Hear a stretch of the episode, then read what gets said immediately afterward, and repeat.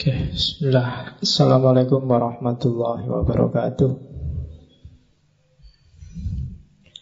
Bismillahirrahmanirrahim. Alhamdulillahi rabbil alamin. Wa bihi nasta'inu ala umurid dunya waddin. Allahumma salli wa sallim wa barik ala habibina wa syafi'ina sayyidina Muhammadin wa ala alihi wa ashabihi wa tabi'ina ajma'in. Wa man tabi'ahum bi ihsanin ila yaumiddin. Amma ba'du. Bismillah mari kita lanjutkan ngaji kita malam hari ini kita ada di sesi filsafat kebahagiaan. Minggu lalu kita sudah ketemu dengan Plato dengan filsafat kebahagiaannya. Malam ini kita ke dunia Islam salah seorang filosof besar dalam tradisi filsafat yaitu Abu Nasr Al-Farabi. Saya ambil Al-Farabi karena dapat dikatakan Farabi ini versi Islamnya Plato dan Aristoteles. Jadi kita lihat bagaimana menerjemahkan pikiran-pikiran para filosof Yunani yang itu hakikatnya tidak ada sangkut, sangkut pautnya dengan Islam sekarang diterjemahkan jadi Islam. Nama lengkapnya itu tak tulis di judul, tidak kelihatan, panjang namanya.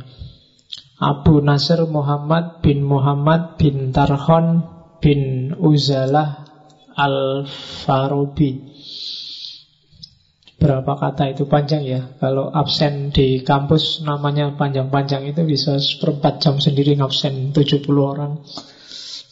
Ya, jadi itu biasa orang Arab ya. Nama bapaknya disebut, nama anaknya disebut, kakeknya disebut, cucunya disebut. Dan ternyata Al-Farabi juga sebenarnya bukan namanya, wong itu tempat kelahirannya di Farouk. Jadi ya itu semacam gelar yang disandarkan pada tempat. Ya kalian boleh pakai nama tempat kelahiran masing-masing. Al mahasiswa UIN ya pakai Al Uini. ya. Kalau santri Sudirman ya Al Sudirmani.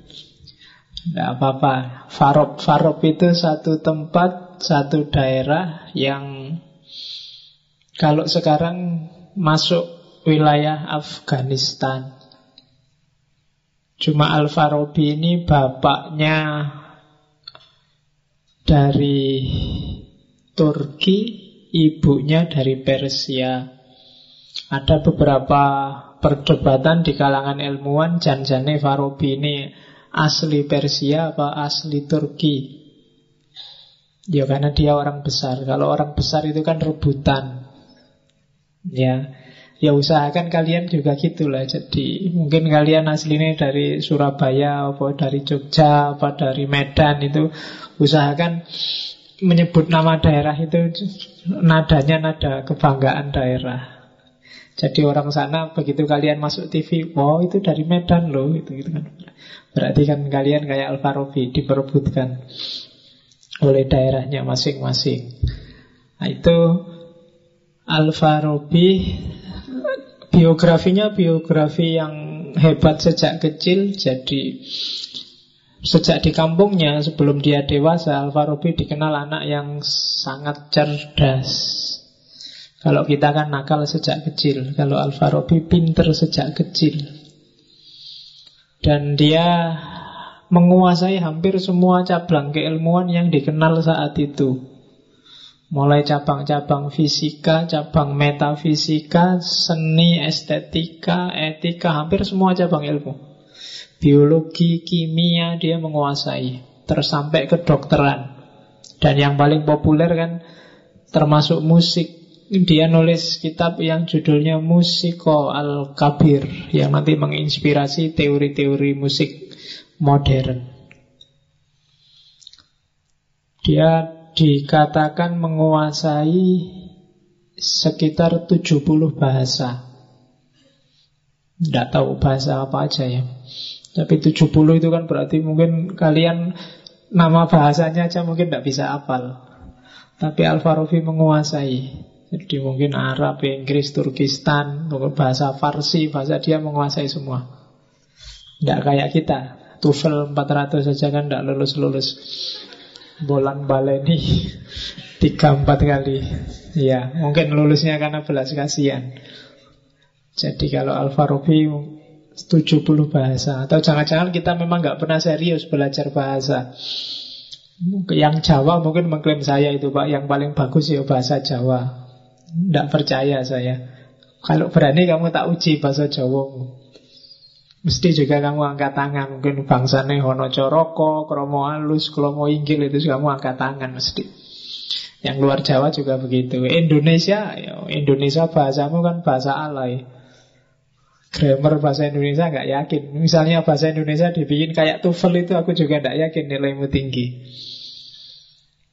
Bahasa Indonesia enggak Bahasa daerah enggak Inggris apa lagi? Ya kan? Arab kamu ngajinya masih ngeja masih masih nggak lancar juga tapi kayak ya mungkin karena kita nggak terlalu serius Al-Farabi ini di antara kunci kesuksesannya ya mungkin karena dia menguasai bahasa. Nanti dia ketika pindah ke Baghdad, dia punya tiga orang guru khusus. Yang pertama guru bahasa, yang kedua guru logika, dan yang ketiga guru filsafat. Guru bahasanya Ibnu Sarraj namanya. Terus guru logikanya Abu Bishir Mata. Nanti guru filsafatnya Yohana Al-Hailani. Salah seorang tokoh guru filsafat zaman itu. Dan kelihatannya gaya kayak gini dipertahankan di beberapa negara muslim bahwa kalau seseorang ingin kuliah itu modal dasarnya sebenarnya hanya dua bahasa dan logika. Kalau bahasamu menguasai dan logikamu mumpuni, sebenarnya kalian nggak butuh guru, nggak butuh kelas. Kalau mau tinggal masuk ke perpus mana saja, nyari buku bahasa apa saja, atau kalau hari ini tinggal download buku apa saja, dan kamu bisa pinter. Karena logikamu juga main. Karena kalau logikanya nggak nggak main itu paling kamu baca buku apa saja terus mau apalkan. Tapi kalau logikanya main, kamu bisa analisis. Jadi dua hal itu penting. Mungkin ada baiknya sebelum kalian nanti S2, S3 atau sekarang sambil S1 bahasa dan logikanya dimatengkan. Itu akan sangat berguna, baik buat ngomong, buat nulis maupun buat mikir. Yo niatnya aja sekarang kan belajar bahasa itu niatnya biar kamu dapat beasiswa ke luar negeri. Itu menurut saya wis salah niatnya sejak awal. Kalau hanya niat beasiswa paling kamu kan cuma ngincer TOEFL-nya. TOEFL itu bisa tinggi tapi bahasa Inggrismu jelek itu sangat mungkin. Iya, oh, David Beckham itu kalau ujian TOEFL saya nggak yakin juga nilainya tinggi. Meskipun dia orang Inggris. Ada ada beda antara skill berbahasa dengan ya ujian-ujian kayak TOEFL, IELTS itu. Matengkan bahasamu, nanti kamu enak menjelajahi naskah-naskah, buku-buku. Dan kalau logikamu juga mateng, kalian pengembangannya enak. Mungkin nggak perlu guru, kalian sudah ngerti peta keilmuannya, ngerti cara menanggapi tulisan, ngerti cara memahami dan seterusnya. Jadi usahakan dua cabang itu menguasai kalau kalian sudah mantep pingin ber pingin hidup di dunia ilmiah akademik hari ini. Kecuali kalau cita-citamu saya pingin tani aja pak, dagang aja pak, ya enggak apa-apa. Kalau ingin tani ya berarti pahamilah bahasa pertanian. Kalau ingin dagang ya pahami bahasa perdagangan. Cuma kalau dunia ilmiah akademik ya pahami banyak bahasa. Semakin banyak kalian menguasai bahasa, semakin cerah masa depanmu di dunia akademik. Kalau nggak percaya, potong kukuku. Ya, potong apa maksudnya? Potong rambut juga tidak apa-apa. Oke, jadi Al-Farabi menguasai 70 bahasa, menguasai banyak cabang keilmuan, dan serius. Kunci suksesnya Al-Farabi itu serius. Sebelum dia nulis, misalnya sebelum dia nulis Al-Jam'u Baina Ro'yainil Hakimain. Jadi mensintesiskan pemikiran dua ahli hikmah maksudnya Plato dan Aristoteles itu dia menghatamkan bukunya Aristoteles yang tentang jiwa 200 kali. Jadi buku tebel itu dikhatamkan ping rongatus jadi di bolan ini sampai yakin benar baru dia berani nulis. Jadi terus menghatamkan buku fisiknya. Aristoteles juga sekitar 40-an kali dalam ceritanya. Jadi itu serius jadi buku filsafat yang dipahami yang jelimet, tebel dia di bulan baleni sampai 200 kali. Padahal kalian baca buku filsafat belum dapat dua halaman sudah ngantuk. Kadang-kadang juga bukunya nggak dibaca sampai belakang. Pokoknya baca depan-depan susah. Paling kamu buka nyari bagian yang pas dikutip buat makalah. Selain itu sudah nggak dibaca lagi. Nah itu di antara kelemahan kita yang kedua. Kita sering tidak serius apa-apa.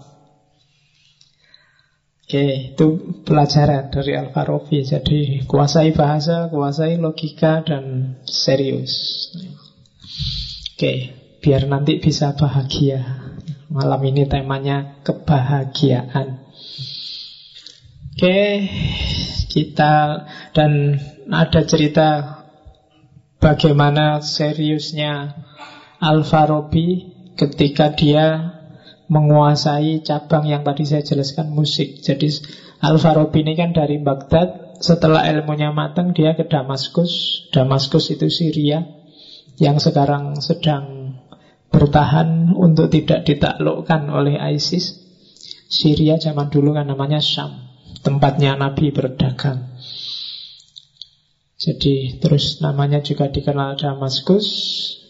Dari Damaskus, Al-Farabi sempat juga ke Mesir, tapi terus balik ke Damaskus lagi. Nah di era-era akhir hidupnya, dia hidup di zaman Saifud Daulah. Jadi Saifud Daulah ini orang yang suka juga sama keilmuan sehingga Al-Farabi dijamin di istananya. Jadi dia dikasih rumah bagus, dikasih taman bagus, kalau gambarannya di rumahnya itu sekelilingnya ada tamannya. Dan dia ngajar di situ, nulis buku di situ. Jadi di istana ada semacam melanjutkan tradisi Abbasiyah yang punya Baitul Hikmah. Orang-orang pinter dikumpulkan di situ, hidupnya dijamin oleh negara dan negara memanfaatkan pikirannya.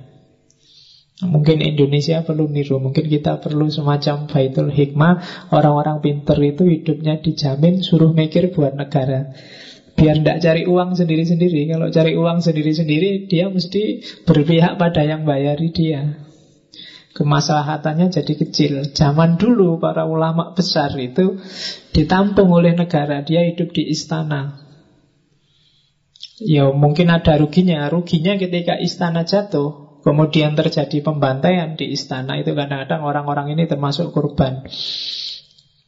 Kan jarang yang bisa perang, bisa nih mikir. Jadi kalau diserbu ya Nah, ya nyerah kan Zaman Baghdad jatuh itu kan Sampai perpustakaan dibakar Buku-bukunya dibuangi di sungai Itu ketika negara jatuh Ya mungkin kalau sekarang tidak harus di istana negara Tapi mungkin taruhlah di mana Di situ berkumpul para filosof Daripada hanya dibayari TV terus gegeran di ILC Ya kan, nggak ono gunane Paling belani TV-nya Mending dia dikumpulkan dan pikiran-pikirannya dimanfaatkan oleh negara. Itu yang dilakukan antara lain oleh Saifud Daulah Nah zaman itu ada cerita Jadi satu ketika Saifud Daulah ini nawari Al-Farabi Dia ingin ngasih fasilitas Syekh sampean pingin apa? Pingin makan enak, pingin rumah bagus? Enggak Oke lah sampean tak ibur sekarang Tak undangin ahli-ahli musik terkenal nah, Saat itu di istana Diundanglah ahli-ahli musik Yang terkenal zaman itu Mungkin boyband boyband Arab zaman Saifud Daulah Bangsa ini Peter Pan, Wali, dan kawan-kawan. Nah, Al-Farabi ini begitu dengar main musik ya dinikmati. Cuma setelah musiknya selesai dia bisa menunjukkan satu-satu. Sampean salahnya di situ, falesnya di situ. Saya no kalau yang kayak gitu. Terus ah itu modelnya dia kayak jurinya Indonesian Idol itu. Dia bisa nyalain satu-satu. Terus yang main musik kan tersinggung. Luhung saya itu ahli ya Sudah dapat Grammy Award ya Malah disalahkan. Grammy Award zaman itu maksudnya. Apa sampean bisa main musik? Kok enak aja komentar? Bisa Terus. Coba perhatikan kalau saya main. Nah terus dia ngambil alat musik Dia main Awal dia ngasih nada seneng. Wah yang yang di ruangan itu jadi ceria semua Tepuk tangan semua. Setelah itu lagu kedua dia nyanyi lagu sedih. Dan yang di ruangan itu pada ikut nangis semua. Yang terakhir Ya ceritanya begitu. Dia main musik lagu ngantuk. Susah ya lagu ngantuk itu. Tidur semua yang ada di ruangan dan ketika semua tidur terus lagunya selesai Al-Farabi keluar dari ruangan. Itu salah satu cerita bagaimana seriusnya Seorang filosof besar Ahli ilmu besar tapi juga ahli musik. Itu Al-Farabi Malam ini sebenarnya dulu kita sudah ngomong pikiran-pikiran Al-Farabi secara umum. Silahkan diputar lagi bagi yang ingin Malam ini kita perdalam salah satu saja Bagian dari pikirannya Al-Farabi yaitu tentang kebahagiaan. Ada beberapa kitab yang secara khusus ditulis oleh Al-Farabi tentang kebahagiaan. Kita lihat.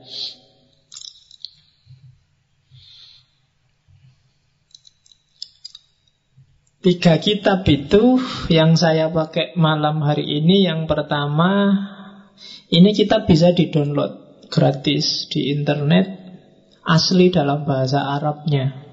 Tidak hmm, apa-apa lah. Yuk latihan Arab lah. Oke Gundul lagi Arabnya, nggak ada harokatnya. Oke, yang pertama kitabnya At-Tanbih ala Sabilis Sa'adah. Yaitu untuk pengantar tak ambil satu teori nanti di belakang banyak. Yang kedua kitab yang judulnya Tahsilus Sa'adah. Dan yang ketiga tentang kebahagiaan sosial, kebahagiaan politik. Nanti kita ambil dari Aro'u Ahlil Madinah Al-Fadilah. Sebuah kitab filsafat politik. Nanti pada saatnya kita akan ngomong Kalau malam ini kebahagiaan mungkin yang akan datang entah kapan kita ngomong politik Ideal-ideal politik para ulama zaman dulu Untuk Siapa tahu kita bisa komparasikan sama ideal politik umat Islam hari ini Yang bikin NI lah, HTI lah, negara Islam, ISIS lah. Nah para ulama zaman dulu juga banyak yang sudah punya konsep pengelolaan negara. Termasuk Aro'u Ahlul Madinahnya Al-Farabi Ghazali juga nulis Tibrul Masbuk Kemudian Al-Mawarti juga nulis dan pada saatnya kita akan menjelajah ke sana. Cuma malam ini kita ambil dari Arok itu bagian kebahagiaan sosial. Bagaimana sih hidup bareng-bareng yang bahagia? Itu di antara yang membedakan sama Plato. Kalau kemarin Plato itu kan kebahagiaan itu sangat individual. Di dewe. Tidak peduli sama orang. Kalau di Farabi nuansanya sudah mulai sosial. Pengantar ke tanbih antara lain kita lihat bagaimana Farabi membedakan antara kenikmatan dan kebahagiaan. Orang awam itu mendefinisikan kebahagiaan saadah itu kenikmatan. Ya orang hari ini menyebutnya kesejahteraan. Bahasa Arabnya ladzah. Diterjemah dalam bahasa Indonesia lezat. Oh, dalam bahasa yang lain kadang disebut enak. Jadi katanya Al-Farabi lezat, enak, nikmat itu belum bahagia yang sejati. Dia baru level awal.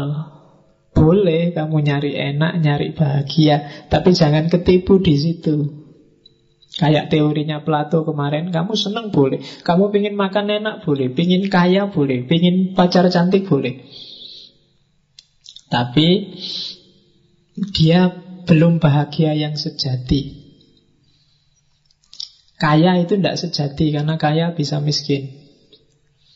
Ya kan? Makan enak itu tidak sejati karena kalau kamu sakit, makanan seenak apa pun nggak ada gunanya.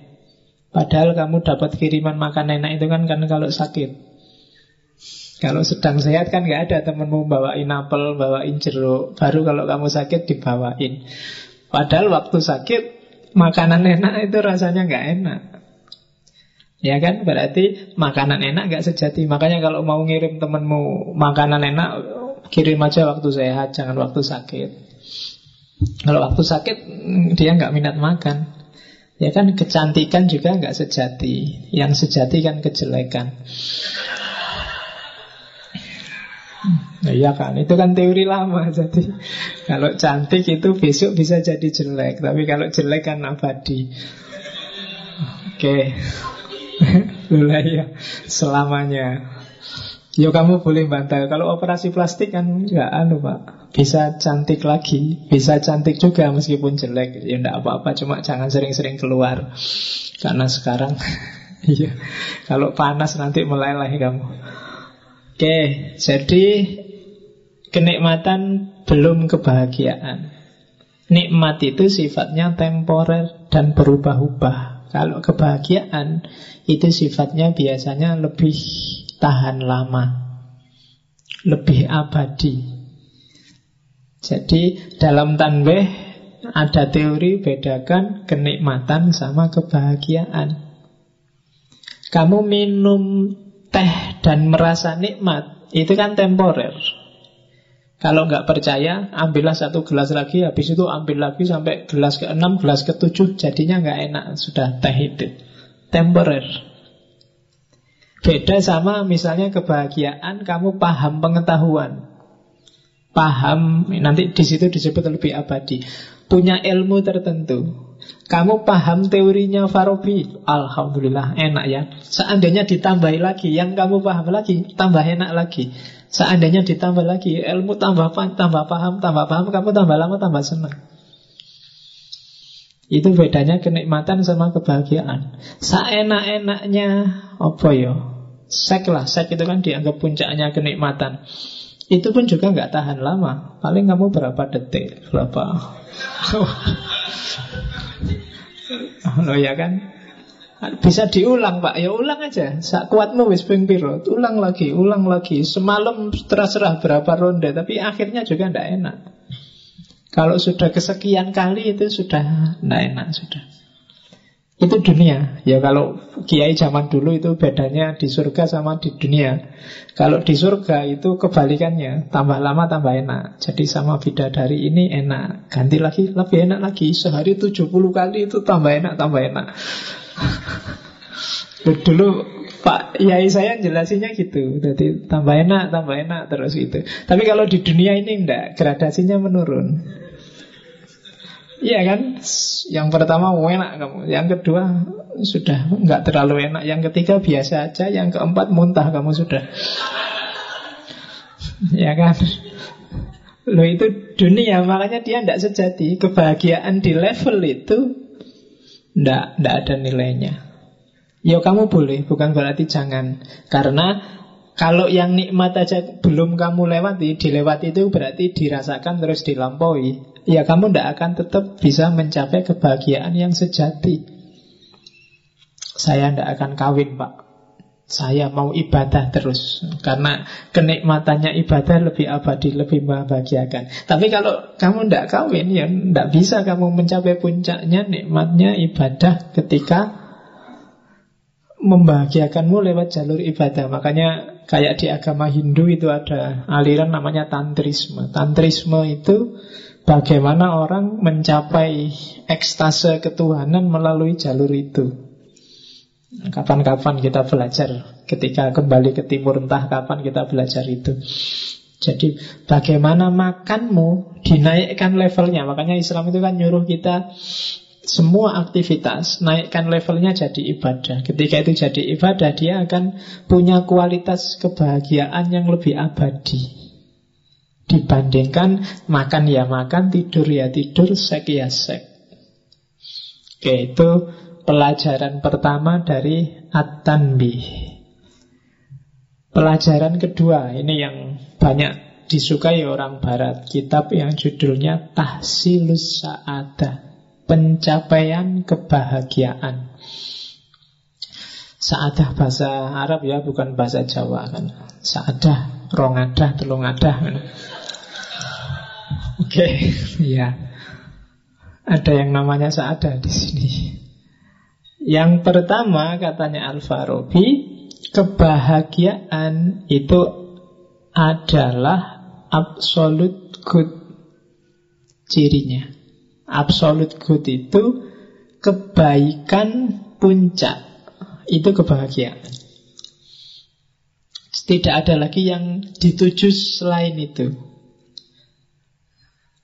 Itu sambungannya yang kedua. Karena kebahagiaan adalah tujuan hidup. Apa pun yang kamu lakukan dalam hidupmu, katanya Farabi, sebenarnya kan sasaran tembaknya cuma satu, kamu pengen bahagia. Entah kamu sadari apa enggak Enggak ada orang yang nyari susah Selama dia masih waras Kecuali enggak waras Cita-citamu apa? Saya ingin stres pak Enggak ada Semua orang ingin bahagia Saya ingin depresi pak Enggak ada Saya ingin gila pak Enggak ada setiap orang secara fitrah dia pasti ingin bahagia. Dan kalau sudah bahagia selesai, dia tidak ingin apa-apa lagi sesudah itu.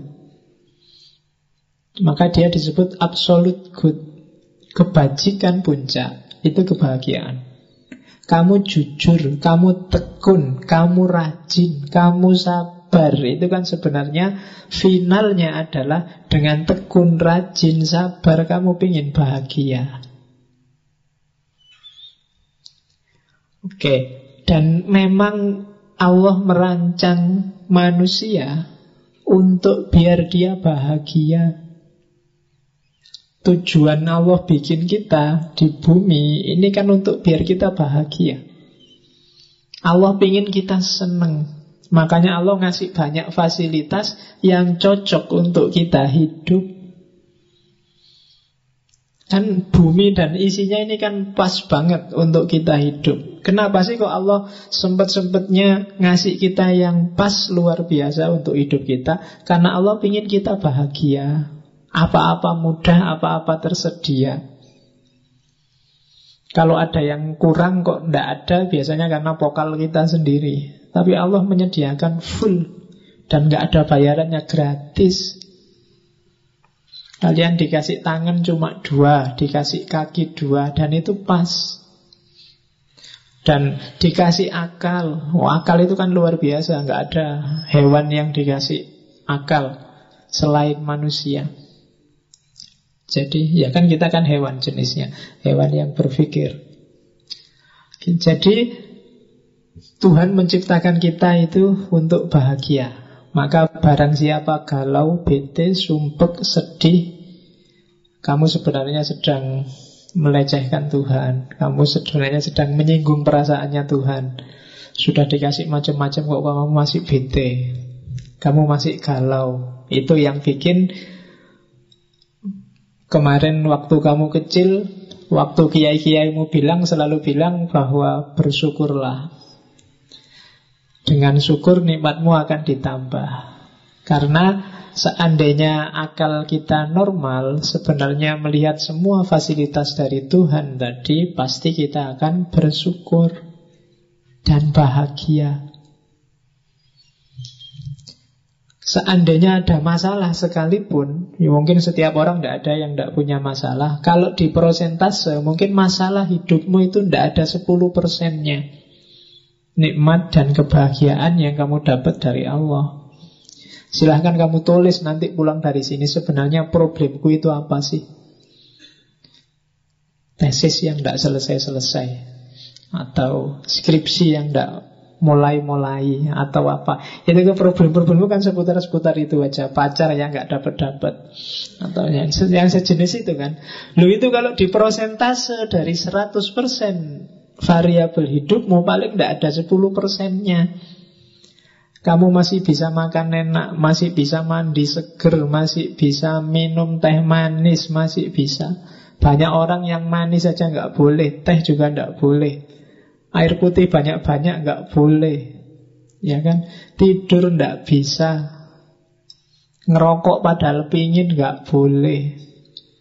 Ya bukan banyak yang kayak gitu 80% hidupmu dan dengan 20% masalah Itu ya tetap kamu harus bersyukur Maka katanya Farabi Tidak Allah menciptakan kita untuk bahagia Maka jangan bikin dia tersinggung Dengan kamu tiap hari mengeluh saya bete, saya galau, aku lagi ndak mood, aku lagi ini. Padahal apa sih yang nggak dikasihin Allah padamu? Tahsilus sa'adah. Jadi capailah kebahagiaan biar Allah seneng. Kayak kalian itu loh, kalau ngasih seseorang, bantu seseorang, dan yang dibantu kok terus, alhamdulillah sampai bantu sekarang hidupku beres, aku urusanku selesai semua. Yang bantu kan juga seneng. Tapi kalau kamu bantu orang yang dibantu merengut, terus sumpah, terus iya sih, terima kasih dibantu. Tapi yo masalahku masih banyak itu yang bantu juga jadinya nggak enak hati. Jadi bahagialah. Allah menciptakan kita untuk bahagia. Tidak usah terlalu dipikir masalahmu yang hanya 10-5% itu. Kalau ada solusi ya diambillah solusi itu. Kalau nggak ada ya dipikir lagi. Kalau buntu ya dinikmati aja masalahnya. Itu lebih enak. Kan sekarang biasanya yang bikin kamu sumpek kan nyari jalan keluar. Saya nyari jalan keluar nggak nemu-nemu pak. Ya sudah kalau nggak nemu ya nggak usah dicari. Oh nggak nemu. Dinikmati aja masalahnya. Tesis nggak selesai-selesai ya sudah. Ditunggu aja Sopo ngerti dapat surat peringatan Loh ya kan? Kalau dapat surat peringatan kan nanti gerak sendiri. Oke, jadi yang kedua itu. Yang ketiga rumusnya dari tahsilus sa'adah Semua yang membuat seseorang bahagia itu baik Tapi semua yang bikin kamu galau, bete Itu kebalikannya, pasti tidak baik kalau tesismu nggak selesai-selesai, itu pasti tidak ada yang tidak baik yang sedang kamu jalani. Mungkin kamu males, mungkin kamu nggak tertib, mungkin kamu ogah-ogahan, mungkin kamu mismanagement waktumu, pasti ada yang salah. Dan itu membawamu pada ketidakbahagiaan. Dan semua yang membuatmu bahagia itu pasti baik. Kok ada yang tidak baik tapi membuatmu bahagia? Hati-hati awas ketipu. Itu jebakan. Hakikatnya dia jelek. Misalnya Pak kemarin saya nyontek Akhirnya nilaiku A Pak. Oh itu iya nilaimu A Tapi hati-hati. Dalam praktek hidup yang sejati Awas keliru.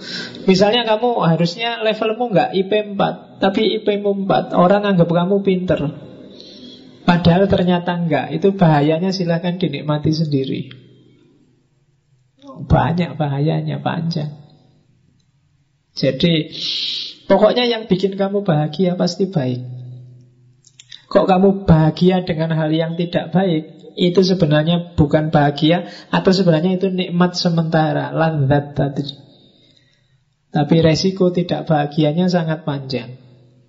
Nah, oke. Okay. Saya tidak sholat, tidak apa-apa itu pak. Aku tidak puasa, biasa aja kan. Tidak masalah, Allah juga nggak cerewet, nggak marah-marah. Nah, iyalah. Kamu ngitungnya sekarang.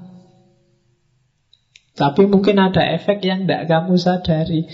Karena ketika Allah nyuruh sesuatu itu mungkin rahasianya tidak sekarang saat ini Tapi ada skenario yang dibikin sendiri oleh Allah untuk mekanisme hidup kita Karena Allah pasti tidak butuh sholatmu, tidak butuh puasamu, tidak butuh zakatmu Jadi segala yang membuat bahagia itu pasti baik Atau kebalikannya, kalian melakukan kebaikan kok tidak bahagia ya Pak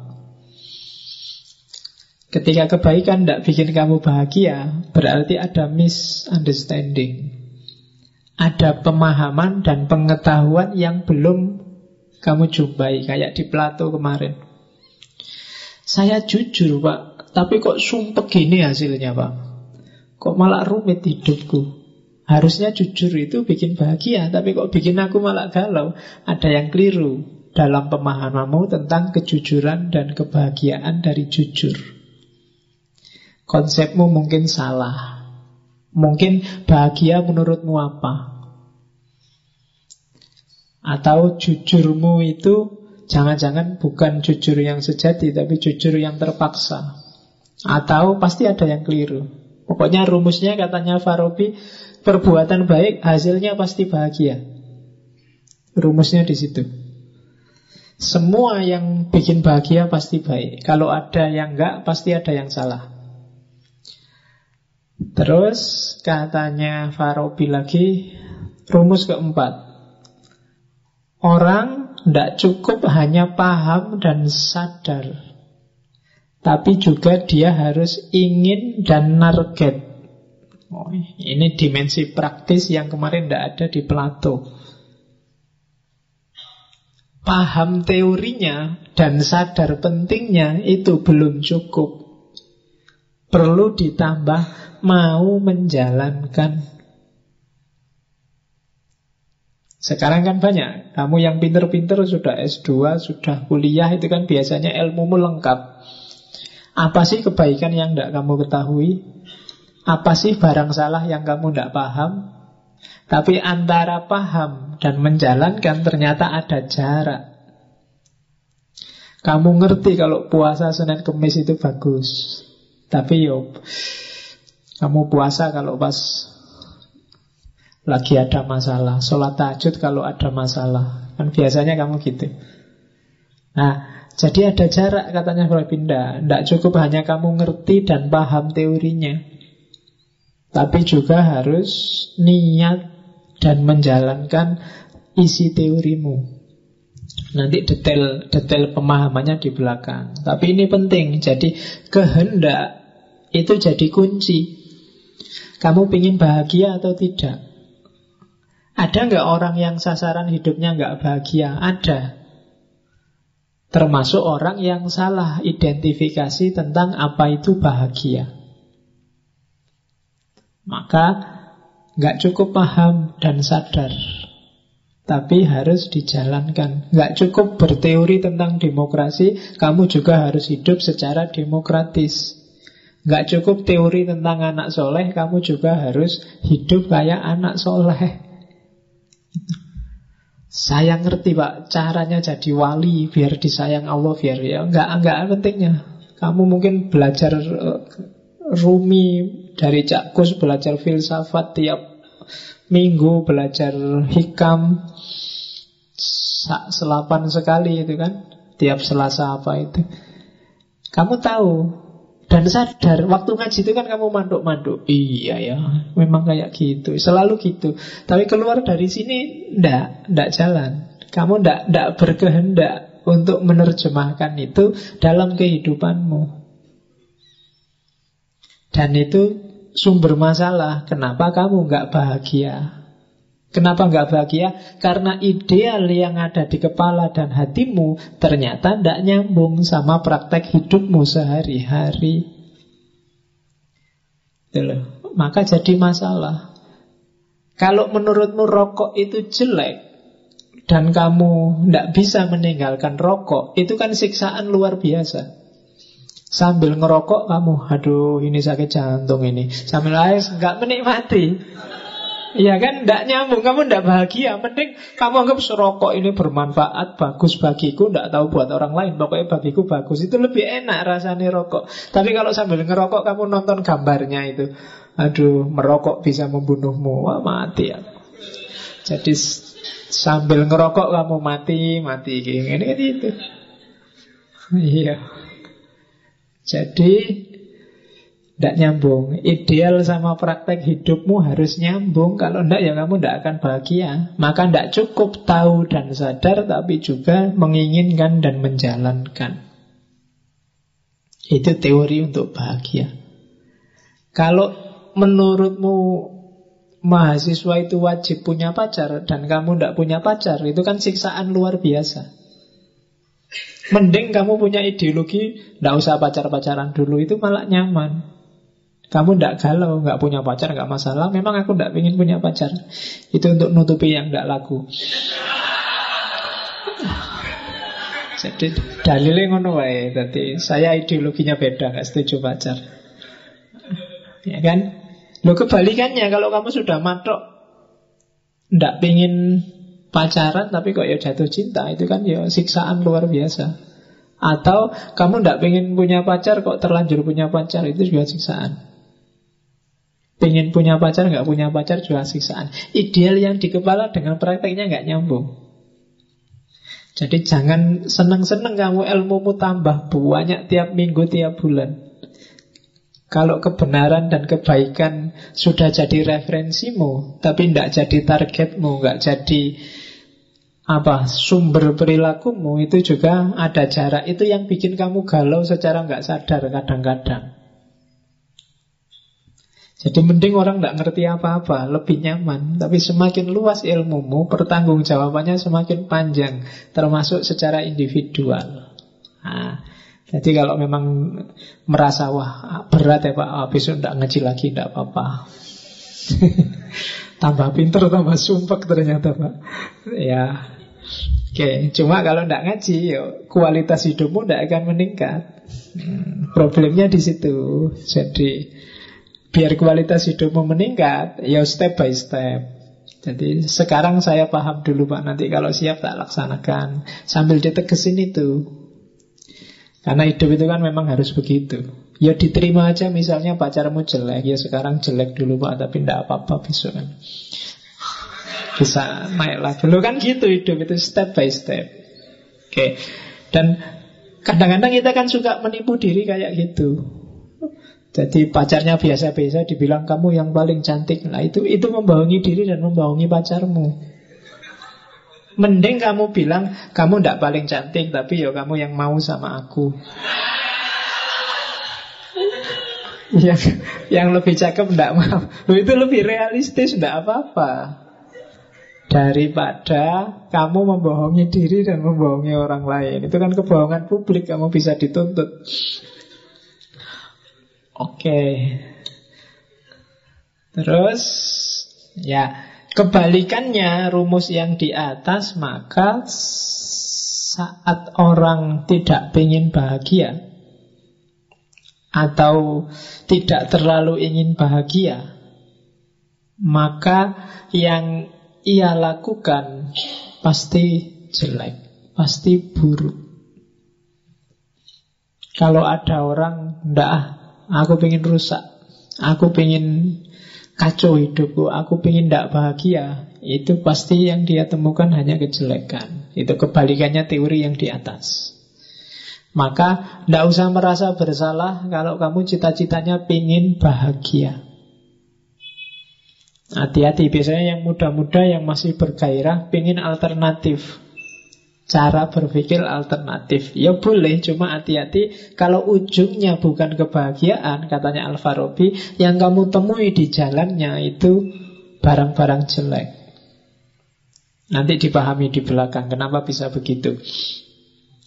Terus kapan bahagia itu terjadi? Bahagia terjadi ketika jiwamu termanifestasikan kayak di Plato kemarin, jiwamu terimplementasikan secara sempurna, optimal. Dalam dirimu itu ada daya jiwa apa saja sih? Kalau itu dijalankan secara optimal, maka di situlah kamu akan merasa bahagia. Termasuk daya makan, daya seks, hasrat untuk dihormati, hasrat. Itu kalau semuanya terlampiaskan secara optimal, maka Di situlah orang menemukan kebahagiaan. Seperti apa sih daya jiwa itu? Nah, ini teori jiwanya Farabi. Agak mirip dengan teori-teori jiwa yang kita temui dalam tradisi Neoplatonik. Oke,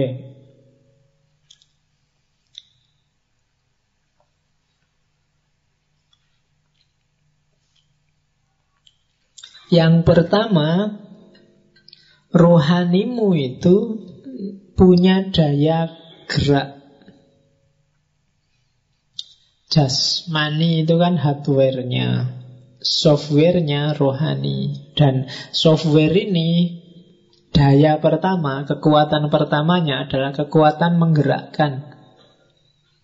Menggerakkan untuk makan, menggerakkan untuk cari selamat, bergerak untuk berkembang biak. Itu daya jiwa. Dan itu otomatis kalian miliki, tidak perlu belajar. Sifatnya instinktif. Makan itu instinktif. Bayi baru lahir sudah punya insting untuk makan. Dia nggak perlu diajari, nggak perlu ibunya maksain ngasih makan. Dia sudah begitu mulutnya disentuh oleh makanan atau oleh apa ngomongnya ibunya itu dia langsung ya jadi dia langsung bisa ngenyot. Nggak perlu diajari bapaknya. Jadi otomatis langsung. Lo itu insting. Ya Dulu bapaknya juga insting juga, tapi tidak perlu. Itu daya daya gerak namanya. Itu otomatis dorongan jiwanya otomatis. Kamu nggak pernah belajar kan yang cowok suka cewek atau lihat itu kamu kepingin itu kan. Cuma itu sudah insting. Gitu. Nah, itu lapar juga gitu, makan itu kan dayanya kalau ada makanan kamu pingin. Kalau nggak makan lama Perutmu meronta-ronta minta makan. Ah, Itu tanpa belajar. Gurumu nggak pernah ngajari Besok kalau sudah jam 12 siang Kamu belum dikasih apa-apa Berarti itu namanya lapar Carilah makanan nggak? Otomatis itu sudah. Kamu lapar ya nyari makan. Bayi itu kalau nggak dikasih makan Mungkin megang apa dimakan? Dibawa ke mulut itu insting Termasuk untuk memelihara, menghancurkan, dan seterusnya. Itu banyak yang sifatnya instinktif.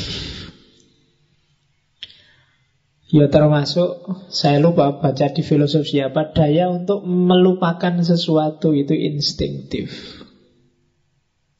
Pengalaman yang jelek-jelek itu kadang kamu lupa Atau pengalaman yang tidak penting itu kamu lupa Itu insting Tidak semua pengalaman teringat Dan biasanya dia masuk ke bawah sadar itu insting. Kamu kan nggak pernah secara sengaja ini tak taruh di bawah sadar, ini taruh di atas sadar, ini taruh di samping sadar, nggak pernah. Itu insting. Jalan aja. Mana yang penting, tidak penting, akalmu langsung mensortir.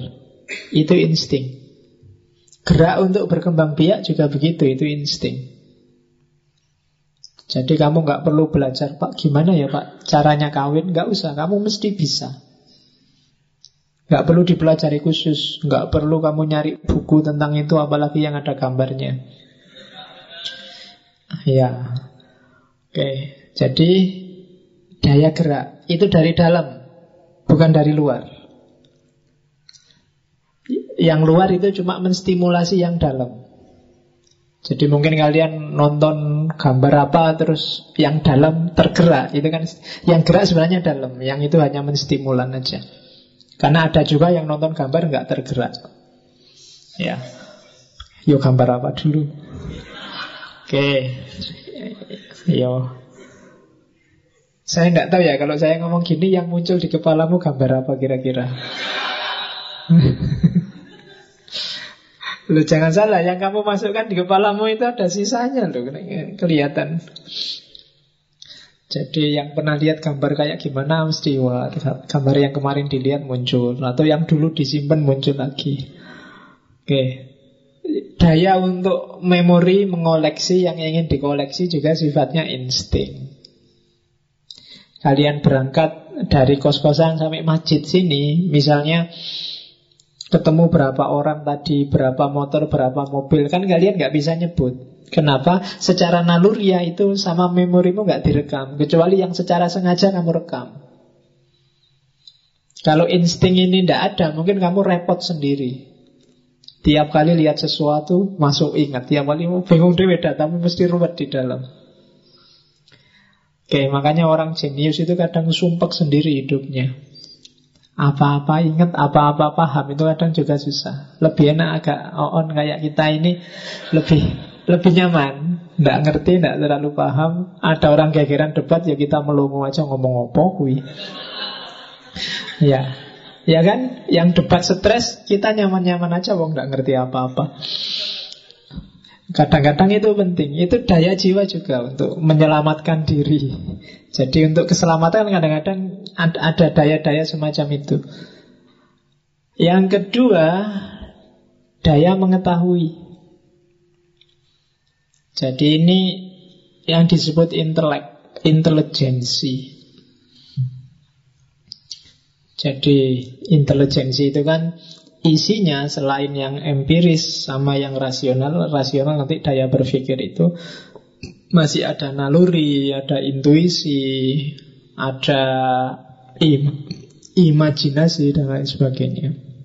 Jadi merasa kasihan, merasa tidak nyaman, itu daya jiwa juga. Suka dan tidak suka, itu daya jiwa juga. Terus daya yang ketiga, daya mikir. Ya kalau di Al-Farabi Mikir itu ada akal praktis, ada akal teoritis. Akal praktis itu mikir yang sifatnya langsung dijalankan. Akal praktis itu, waduh, kok ingin ke belakang ya? Ini jauh di sana ya. Wah, nanti aja lah kalau sudah selesai anu. Itu akal praktis. Waduh, tehnya kok habis ya? Oh ini padahal sudah kosong anu gue enaknya gimana keluar dulu ah, sebentar ke depan nono angkringan itu balik lagi. Nah, itu akal praktis daripada ngantuk. Itu akal praktis. Mikir yang sifatnya hubungannya sama praksis. Namanya akal praktis. Yang kedua ada akal teoritis. Akal teoritis itu isinya tiga. Yang pertama akal potensial, yang kedua akal aktual, yang ketiga akal mustafat. Akal potensial itu ketika memahami sesuatu yang ditangkap bentuknya, bukan bendanya. Jadi akal potensial itu sifatnya ideal, a priori. Jadi kalau kalian mikir misalnya kayak gini, Masjid itu harusnya pusat peribadatan, juga pusat politik, juga pusat sosial. Itu dari akal ke akal. Ini namanya akal potensial. Sifatnya a priori kalau bahasanya Immanuel Kant. Tautologis dari akal ke akal. Tidak butuh referensi dari dunia nyata. Mikir tentang kuda, tidak butuh referensi kuda yang sebenarnya itu kayak apa. Mikir tentang cantik, tidak butuh referensi cantik dalam realitas itu kayak gimana. Itu namanya akal potensial. Hidup ini Islam itu damai. Islam itu tidak suka perang. Tidak. Ngomong kayak gini itu kan hanya ada di kepala. Tidak melihat realitasnya umat Islam yang sejati itu kayak gimana. Nah, itu namanya akal potensial akal fisik. Yang kedua, akal biasa, akal habitual. Akal habitual itu ya melihat kayak gini, oh kayak gini tuh pengajian filsafat itu. Nah, nanti keluar, oh kayak gitu tuh angkringan itu. Yang kerja kayak gitu namanya akal biasa atau akal aktual. Jadi kerja akal ketika dihadapkan dengan realitas. Kebenarannya, coraknya lebih a posteriori. Oh kayak gitu tuh yang namanya cakep itu. Berarti salah aku kemarin kan gitu. Nah, itu namanya akal aktual. Kalau tadi mungkin di kepalamu cantik itu rambutnya panjang, kulitnya putih, kemudian hidungnya mancung, kemudian kan konsepnya kan gitu. Tapi begitu lihat itu akal potensial. Kalau akal aktual, lo ternyata bagi orang Afrika cantik itu kayak gitu, bagi orang India cantik itu kayak gitu, bagi orang Timor Leste cantik itu kayak gitu tuh. Nah, itu namanya akal aktual. Jadi nggak sama. Kamu mengidealkan cantik itu kulitnya putih, jangan-jangan temenmu bagi dia cantik itu ya bukan yang kulitnya putih. Ada nggak di sini yang lihat kulit putih bule itu malah nggak suka? Wah kulitnya kok putih gitu, kena matahari agak merah-merah, nggak seneng ah. Mending yang kuning langsat. Orang yang kuning, orang barat lihat yang kuning juga nggak suka. Ah, kulit kok kayak gitu. Rodok-rodok pucat, matanya sipit, antara merem sama melek tidak jelas misalnya. Nah, ya kan? Ada yang gitu. Atau kayak orang Afrika, bagi orang Afrika cakep itu yang rambutnya keriting, bibirnya tebal, kulitnya hitam. Oh. Baju seksi dia tidak suka, sukanya baju yang longgar kayak daster. Oh itu berarti beda kan konsepnya Kalau kamu nyarinya yang rambutnya lurus bagi dia rambut lurus itu yo analoginya kayak rambutnya kuda. Rambut yang bagus itu yang keriting. Paling bagus yang keribu. Kalau ada rambut kayak gitu suka. Atau yang bibir yang tebal, yang besar radial itu jadi ya. Iya. Anti slip pokoknya. Oke, itu akal aktual. Yang ketiga, akal mustafat. Akal mustafat itu akal yang geraknya tidak ke bawah tapi ke atas. Akal yang bisa kontak sama akal faal. Akal faal itu semacam sumber pengetahuan.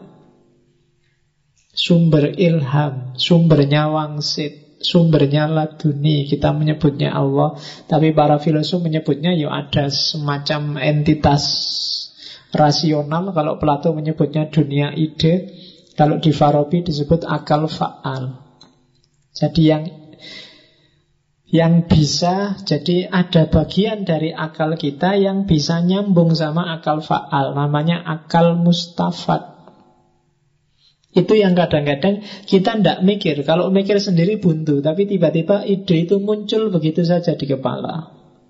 Nah, itu biasanya sumbernya akal faal. Akalnya namanya akal mustafat. Nah, dalam jiwa kita ada daya gerak, daya mengetahui, daya berpikir. Ini semua harus optimal.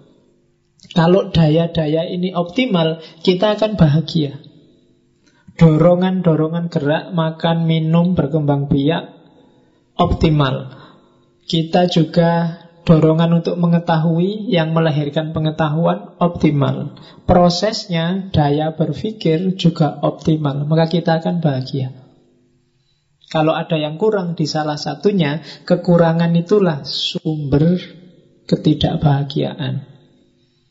Jadi kalau kalian pas lagi galau, lagi stres, depresi, coba dicek bagian jiwa yang mana yang sedang sakit. Daya gerakkah yang hubungannya sama insting Atau daya mengetahui hubungannya sama pengetahuan Atau daya berpikir hubungannya sama proses bernalar kita Jangan-jangan kita salah mikir Jangan-jangan kita pengetahuannya yang keliru Atau jangan-jangan ada unsur-unsur instingtif naluriah yang tidak terpenuhi Buktinya apa? Kalau kalian sedang lapar luar biasa kan terus galau, sumpek. Atau salah definisi. Misalnya kalian menganggap teroris adalah santri yang ngaji filsafat, kemudian nggak lulus, misalnya. Terus kalian merasa, wah aku ngaji filsafat dan nggak lulus. Jangan-jangan aku teroris. Nah, itu salah definisi. Pengetahuannya keliru. Yang ditabrak daya mengetahui. Dan yang ketiga daya berpikir. Jangan-jangan proses berpikirmu tidak pas. Itu urusan a priori atau a posteriori. Kan misalnya kamu punya rumus bahwa Islam itu agama damai. Terus kamu lihat fakta bahwa ternyata oh, kok banyak umat Islam yang ngamuan ya, banyak tawuran ya, itu kan tabrakan. Ditelusuri di mana dan itu kan bikin galau. Nah kalau kalian ngerti positioningnya kamu nggak terlalu galau. Islam agama damai itu kan levelnya akal potensial, ideal ada di kepala. Tapi dalam prakteknya mungkin tidak sejernih itu Sudah dipengaruhi macam-macam Secara aktual. Kepastian benernya ya mari dikejar. Mungkin kadang-kadang kita juga butuh akal mustafat Gimana sih inspirasi dari yang atas? Ilham, wangsit dan seterusnya. Nah, Itu daya yang ada jiwa kita. Kontrollah daya-daya itu Maka hidupmu akan bahagia Kuasai itu. Dengan menguasai ini, maka dimensi fisik akan ikut. Jadi ini asumsinya kayak Plato kemarin. Bahagia hidupmu itu kuncinya di jiwa. Kalau jiwanya beres, fisiknya juga beres. Oke, terus Nah, ini yang khas dari Farabi ada namanya kebahagiaan sosial. Kalau di Plato, di Plato kemarin bahagia itu kan individual. Tapi katanya Farabi dia punya rumus, tidak mungkin orang bahagia secara sosial tanpa bantuan orang lain. Dan kebahagiaan sosial itu akan jadi sumber kebahagiaan individual. Dan sebaliknya juga kebahagiaan sosial juga berasal dari kebahagiaan individual. Caranya apa? Ya saling kerjasama. Kalau Farabi punya istilah ada al-ijtima al-fadil, ada al-madinah al-fadilah, dan ada al-makmurah al-fadilah. Kalau ijtima al-fadil itu komunitas kelompok masyarakat. Kalau Madinah Fadilah itu satu kota, satu wilayah. Kalau Al-Makmuroh Al-Fadilah itu satu negara. Syukur-syukur bisa satu dunia. Jadi selain kebahagiaan level individu, kita juga harus bahagia secara kelompok. Kalau enggak, kebahagiaan individumu enggak akan sempurna. Jadi di level al-ijtima al-fadil. Kebahagiaan kelompok tidak akan sempurna Kalau kebahagiaan kotanya tidak sempurna. Kebahagiaan kota tidak sempurna Kalau al-makmurohnya Kebahagiaan negaranya nggak sempurna. Ya kalian bisa a priori. Allah Indonesia nggak ada hubungannya sama kebahagiaanku Pak. Tapi kalau Indonesia kacau Kebahagiaanmu tidak akan sempurna kalau Jogja kacau, ngaji kita juga tidak akan aman, tidak akan sempurna. Mungkin pamit aja ya kita libur yang ngaji khawatir aku malam-malam ya kan bisa begitu.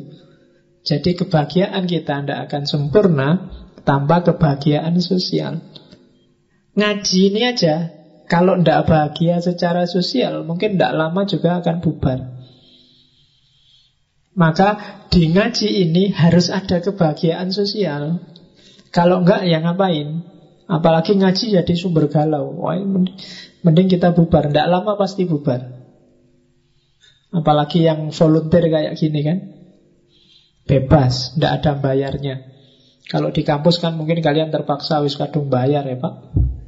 Tidak kuliah nanti gak lulus-lulus kan ada ada paksaan gitu.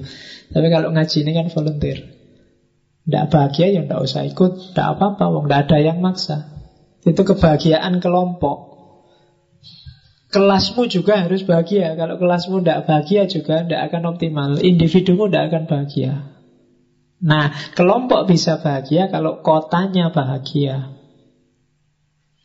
Kamu tidak bisa cuek Tidak ada hubungannya Pak Jogja ini mau banjir, mau gunung meletus, mau gempa Saya tetap bahagia Tidak bisa Kalau lingkungan sekelilingmu tidak bahagia Kamu tidak akan bahagia Kalau tetanggamu stres Kamu juga tidak akan bahagia Temen kosmu stres terus semalam nyanyi Gitaran, nyetel tip tinggi-tinggi Ya kamu tetap tidak bisa bahagia Kamu nggak bisa bilang bukan urusanku Stres-stres dewe Ora iso Kamu mesti juga terganggu Akhirnya kamu juga ikut stres. Ya kan? Kamu yang stres mempengaruhi temanmu yang lain. Gainan ini nesu terus ya. Temennya yang dinesoni juga balas nesu. Akhirnya di kelas juga gitu, nesu-nesunan. Dosennya kejem lagi, susah lagi, rame lagi, gegeran lagi. Akhirnya tidak bahagia semuanya. Jadi kebahagiaan individual harus ditopang oleh kebahagiaan sosial.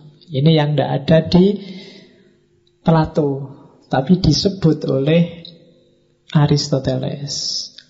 Dan untuk kebahagiaan ini, kalau yang ini dari Arau Ahlul Madinah, maka komunitas negara itu usahakan atributnya adalah al-fadilah negara yang utama. Negara yang utama itu masyarakatnya punya pengetahuan untuk bahagia dan praktek hidupnya juga membahagiakan. Saling bantu untuk bahagia itu berarti ahlul Madinah al-Fadilah. Di bawah Madinah Al-Fadilah ada Madinah Al-Jahilah. Kalau Madinah Jahilah itu masyarakatnya tidak punya pengetahuan untuk bahagia, maka tidak mungkin dia bisa bahagia. Di bawah Jahilah ada Madinah Al-Fasikoh. Kalau Madinah Al-Fasikoh itu Masyarakatnya punya pengetahuan tentang kebahagiaan, tapi lebih suka hidup rusak-rusakan.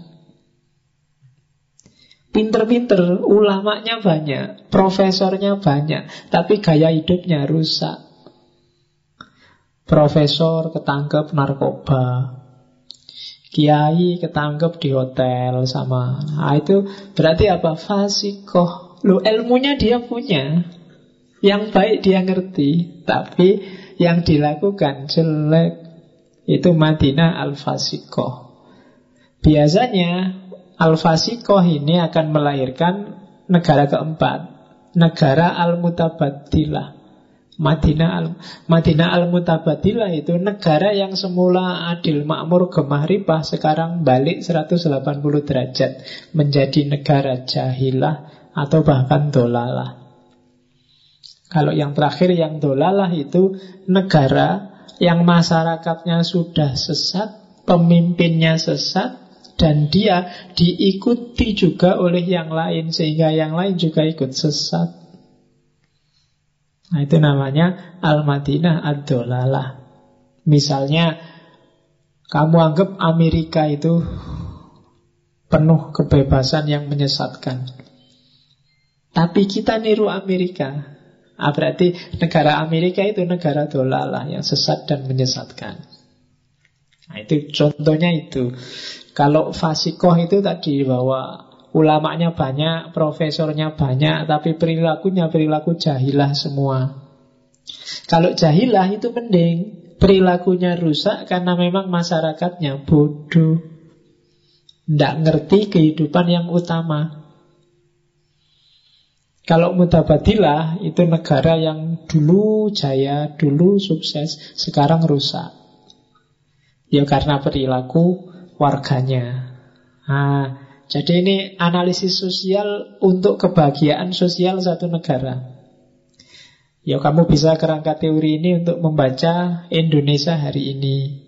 Indonesia itu Madinah Al-Fadilah Ataukah Madinah al-Jahilah Kita semua ini bodoh Tidak ngerti cara hidup bahagia Ataukah kita ini fasikoh Ilmu kita panjang Teorinya berbusa-busa Toko buku itu sebanyak itu buku Isinya bagus semua Tidak ada yang jelek Tapi tidak ada satupun yang terimplementasi. Kelakuan kita kebalikan dari yang kita tulis dan kita ceramahkan. Nah, itu berarti kita masuk kategori fasikoh. Kalau yang keempat, itu biasanya negara yang membangga-banggakan masa lalu. Lihat kita dulu. Lihat kita zaman kiai-kiai kita dulu, zaman nenek moyang kita dulu. Wah, nenek moyang kita itu jaya, orang pelaut. Misalnya, sekarang tidak kita rusak maritim kita hancur. Nah, itu berarti negara al-mutabadilah. Kalau yang sudah dolala itu negara yang jahilah, fasikoh, mutabadilah dan menginspirasi orang untuk juga rusak menginspirasi negara lain untuk sama dolalahnya, sama jahilahnya dengan kita. Misalnya, wah di luar itu ada film 18 tahun ke atas. Dulu kita ngertinya 17 tahun. Wah sekarang kita bikinlah yang sama 18. Nah itu dolalah. Jadi sudah sesat, menyesatkan. Atau kita terinspirasi ada 18 plus, kita bikin yang 23 plus misalnya. Boh itu film kayak apa. Nah itu contohnya. Jadi sudah sesat Ngajak sesat. Nanti kalau ditolalah ini kuncinya di pemimpinnya. Pemimpinnya orang yang berkualitas seperti apa. Nah, jadi ini ada hubungannya sama kebahagiaan sosial tadi. Oke, jadi untuk mencapai kebahagiaan sejati tidak cukup hanya dengan kita mikir kebahagiaan individu Tapi juga kebahagiaan kita bareng-bareng. Terus Untuk Ini dari tahsil. Untuk mencapai kebahagiaan puncak Kita harus Melakukan Mix. Mix Ngerti ya? Mix. Bukan mix ya Mix. Mix itu nyampur. Kalau mix kan minum Ya, tak minum dulu.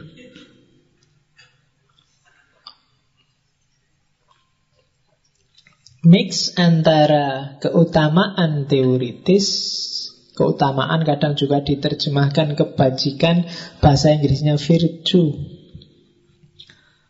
Keutamaan berpikir Keutamaan akhlak Keutamaan moral Dan keutamaan praksis Amalia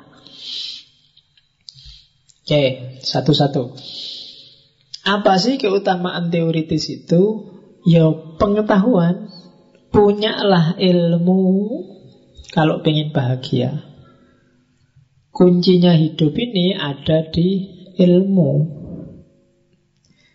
Rumusnya kalau bahasanya Farabi, apa saja sih yang berharga untuk dijadiin ilmu biar kita bahagia? Ya semua ilmu.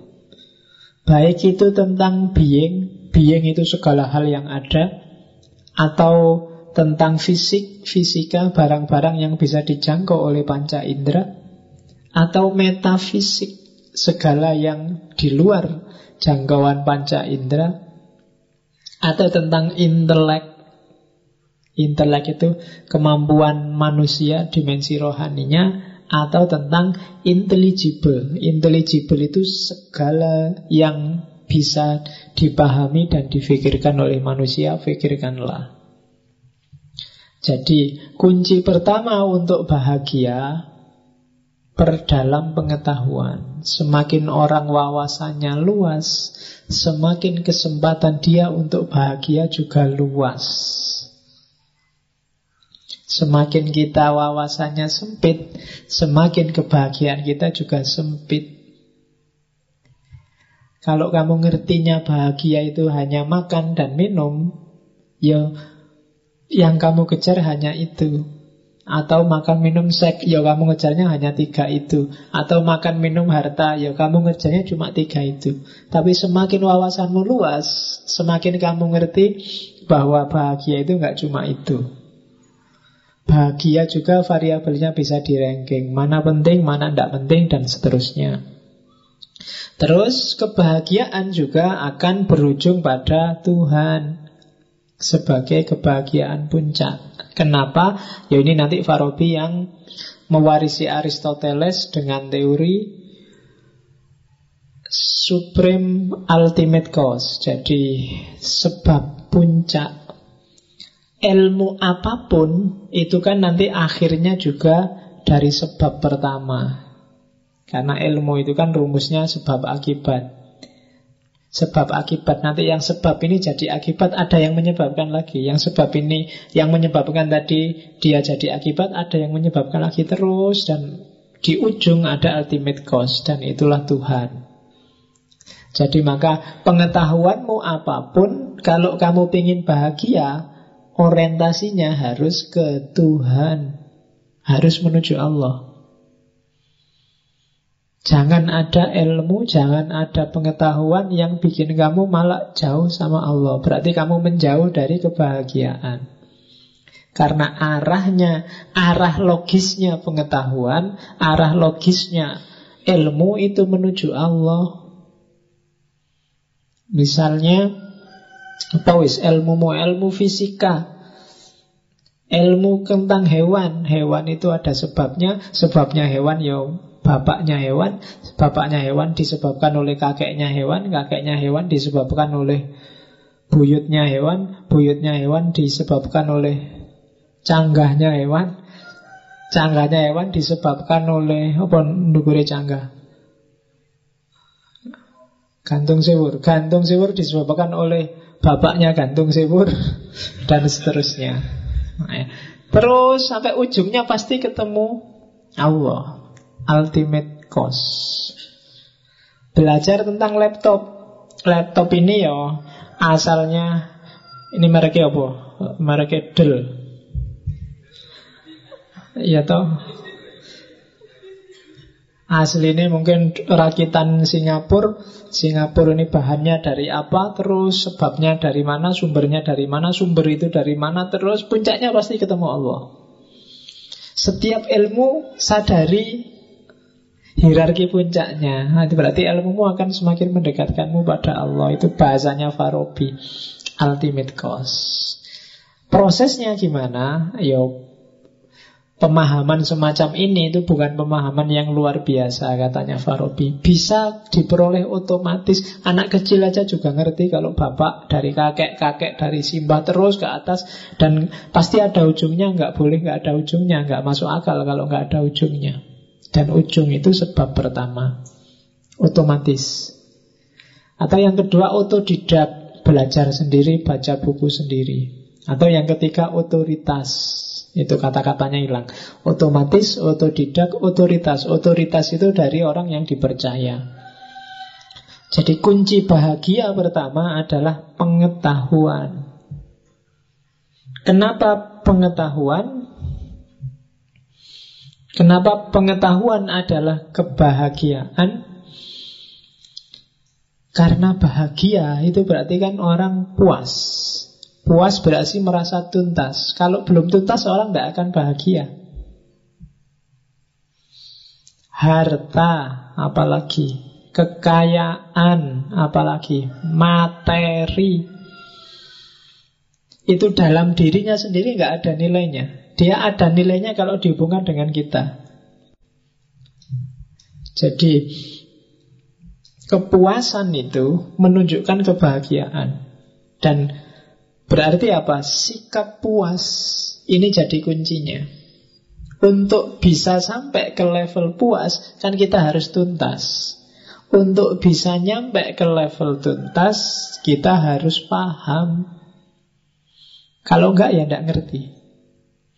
Kamu harus paham berapa kuatnya perutmu menampung makanan. Kalau enggak, makanan akan jadi bencana. Kamu harus ngerti titik di mana Alhamdulillah sudah kenyang dan puas. Kalau enggak, bahaya. Kadang-kadang kan mumpung makan gratis Terus kamu makan sebanyak-banyaknya Enggak ngerti kapasitasmu. Wassalam sudah. Enggak jadi enak makanan itu. Kamu harus ngerti di titik mana kamu puas. Untuk ngerti titik puas itu Kamu butuh pengetahuan. Maka pengetahuan itu sumbernya kebahagiaan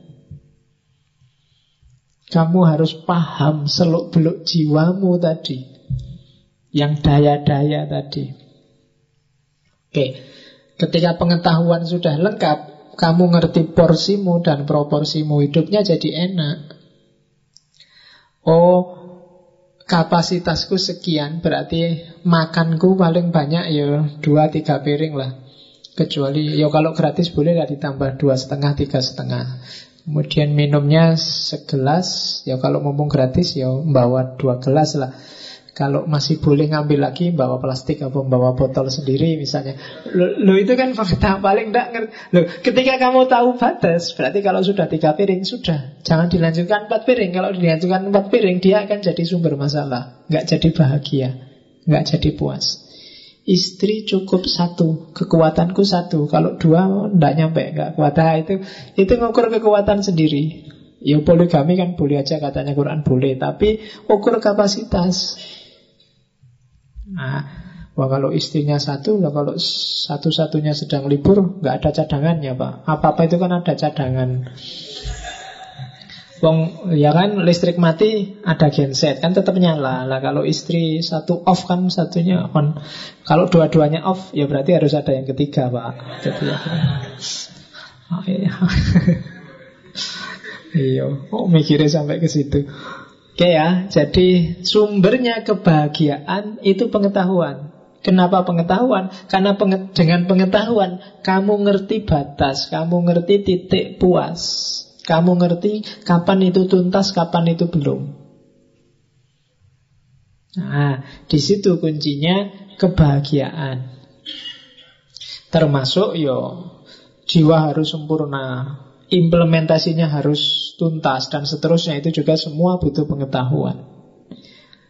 Kenapa tadi kamu sabar, kamu jujur kok merasa masih sumpek? Pengetahuanmu yang kurang tentang kejujuran dan kesabaran. Belajar lagi. Kamu sedang salah paham. Harusnya kamu pasti bahagia kalau sudah jujur. Gak ada, saya menyesal pak, jujur. Gara-gara jujur terus ada masalah. Enggak, mungkin kamu salah paham. Coba ditambah lagi pengetahuannya. Jangan-jangan itu bukan masalah. Jangan-jangan kalau kamu nggak jujur, masalahnya lebih besar. Nah, itu hubungan pengetahuan dan kebahagiaan. Yang kedua, keutamaan berpikir.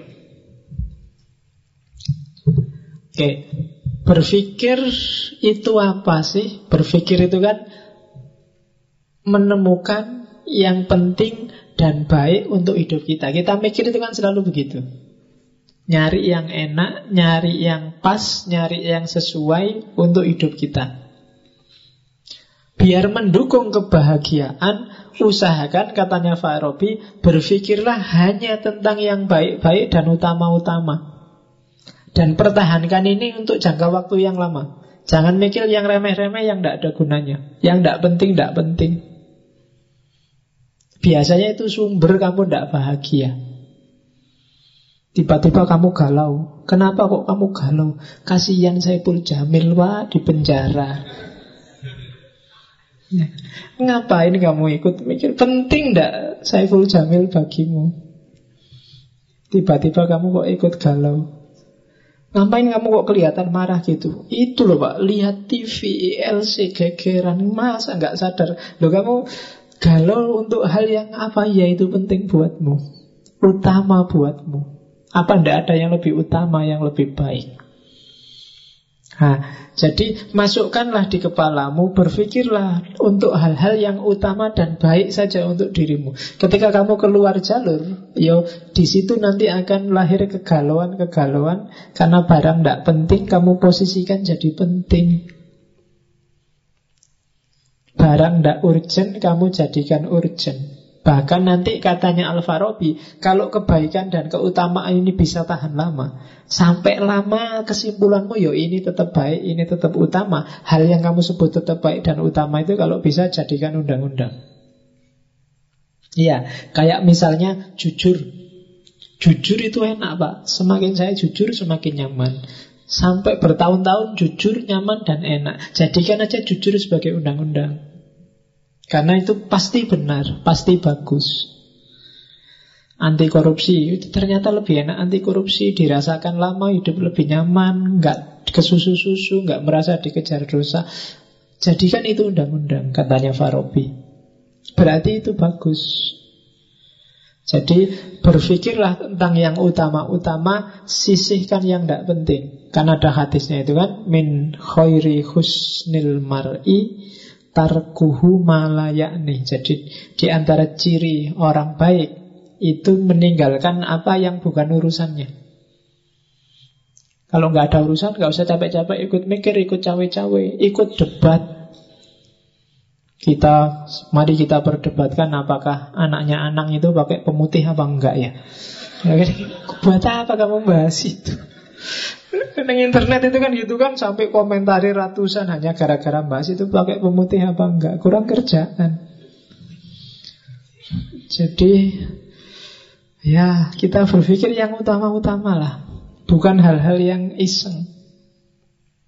Ya kan LGBT Kamu kan terus mati-matian bahas LGBT Signifikasinya coba dicek. Kalau signifikan untuk hidupmu tidak apa-apa. Kalau nggak signifikan Kamu kehabisan daya, kehabisan energi, kehabisan tenaga Untuk hal yang tidak penting. Padahal mungkin bisa kamu pakai untuk hal yang lebih penting.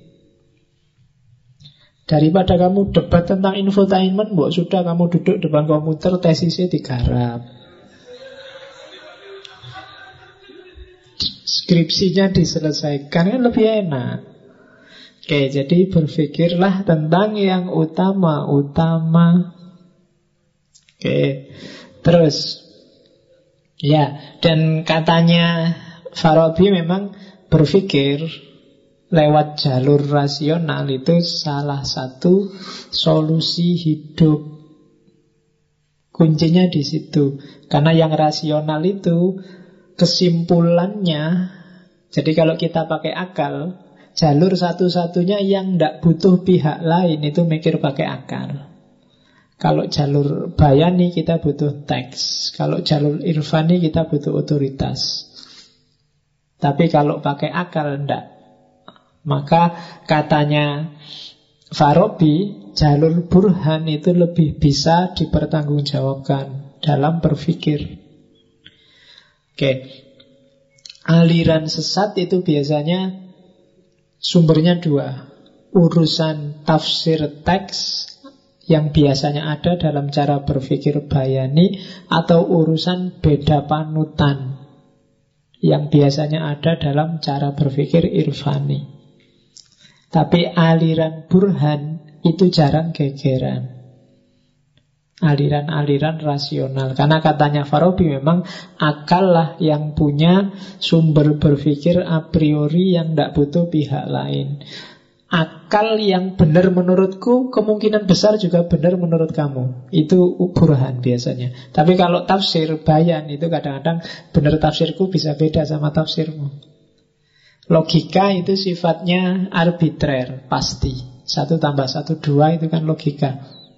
Setengah lebih kecil dari satu juga logika. Nah, itu sifatnya lebih universal. Maka keutamaan berpikir jadi salah satu sumber kebahagiaan. Cuma keutamaan berpikir harus diimbangi dengan keutamaan moral. Kalau berhenti di keutamaan berpikir, ya kamu hidupnya di dunia ide, dunia ideal. Maka dia harus diimbangi oleh keutamaan moral. Jiwamu harus seimbang. Ya kalau ilmu akhlak itu kan kalau Farabi mendefinisikan sign that studies state of human soul. Jadi tentang jiwa. Moral itu berarti urusan tentang jiwa.